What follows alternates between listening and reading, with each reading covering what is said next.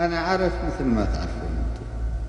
أن الثقل الأساسي من الشر جانا من إيران متسللين. ولكن لابد أن نقول أنه التف ويا من التف من أشرار لا يمكن لمجتمع أن يخلو منه.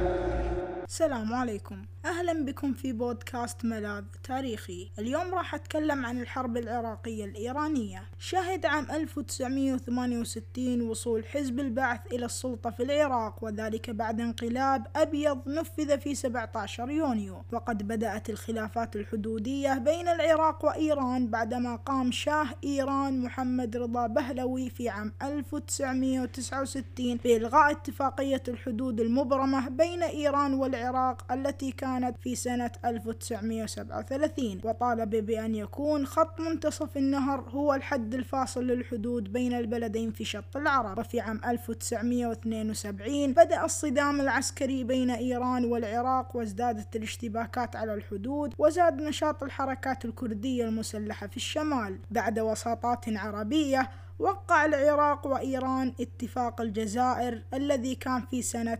1975 واعتبر على أساسه منتصف النهر في شط العرب هو الخط الحدود بين إيران والعراق. وتضمن الاتفاق كذلك وقف دعم إيران للحركات الكردية المسلحة في شمال العراق. بعد قيام الثورة الإسلامية الإيرانية في عام 1979 تأزمت العلاقات السياسية بين العراق وإيران حيث تبادل البلدان سحب السفراء في تاريخ مارس 1980 وخفض مستوى التمثيل الدبلوماسي. في 4 أيلول عام 1980 اتهم العراق الإيرانيين بقصف البلدات الحدودية العراقية واعتبر العراق ذلك بداية للحرب. فقام الرئيس العراقي صدام حسين بإلغاء اتفاقية الجزائر التي كانت في عام 1975 مع إيران في 17 أيلول 1980 1980 واعتبر مياه شط العرب كاملة جزءا من المياه الإقليمية العراقية. وفي 2 أيلول 1980 هاجم العراق أهدافا في العمق الإيراني وردت إيران بقصف أهداف عسكرية واقتصادية عراقية. وبالعودة إلى التصرف الفعلي إزاء اتفاقية الجزائر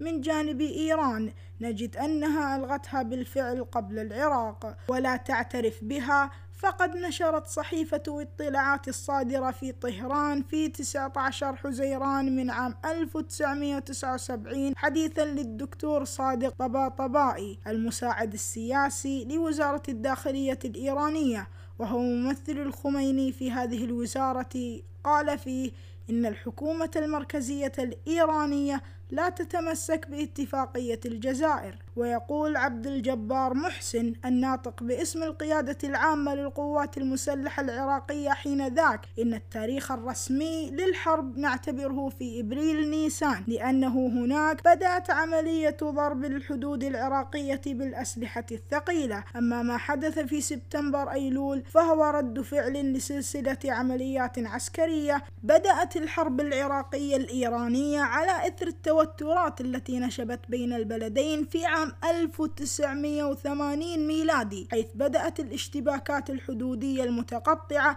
بين البلدين. ثم اتهمت حكومة بغداد إيران بقصف البلدات الحدودية العراقية في 4 أيلول 1980 معتبرة ذلك بداية للحرب. فعلى إثر ذلك قام الرئيس العراقي صدام حسين في 17 أيلول بإلغاء اتفاقية الجزائر التي كانت في عام 1975 مع إيران واعتبار مياه شط العرب كاملة جزءا من المياه الإقليمية العراقية.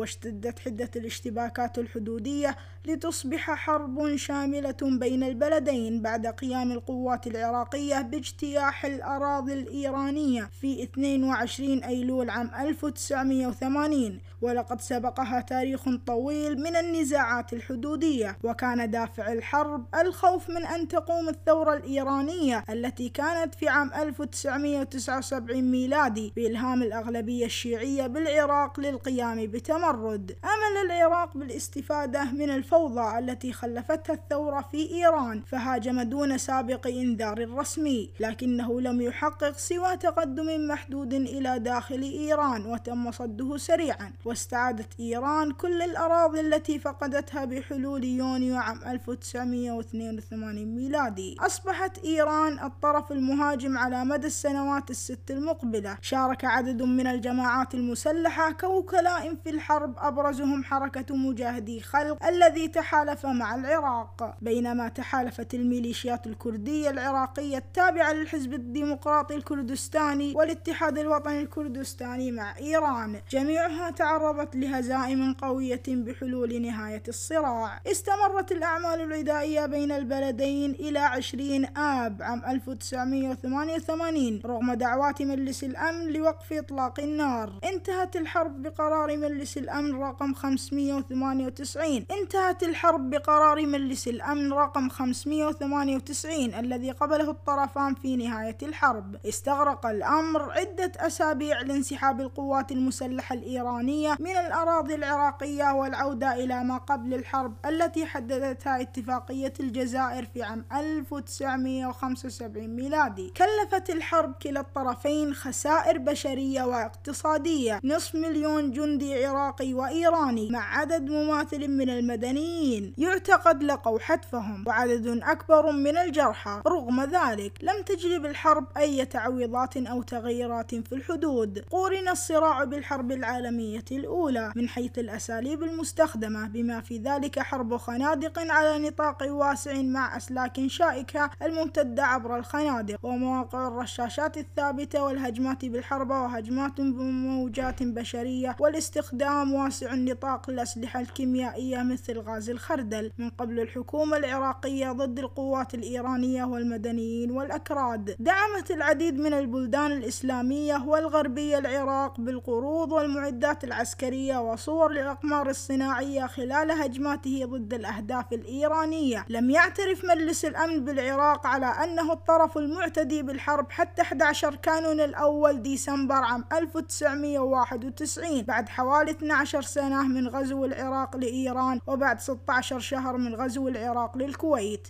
النتيجة جمود استراتيجي. فشل العراق بضم الأراضي على الضفة الشرقية من شط العرب وتعزيز النزعة الانفصالية العربية في محافظة خوزستان الإيرانية. فشل إيران في إسقاط نظام صدام حسين وتدمير القوة العسكرية العراقية. تمرير قرار مجلس الأمن الدولي رقم 598 بعد قبوله من العراق وإيران.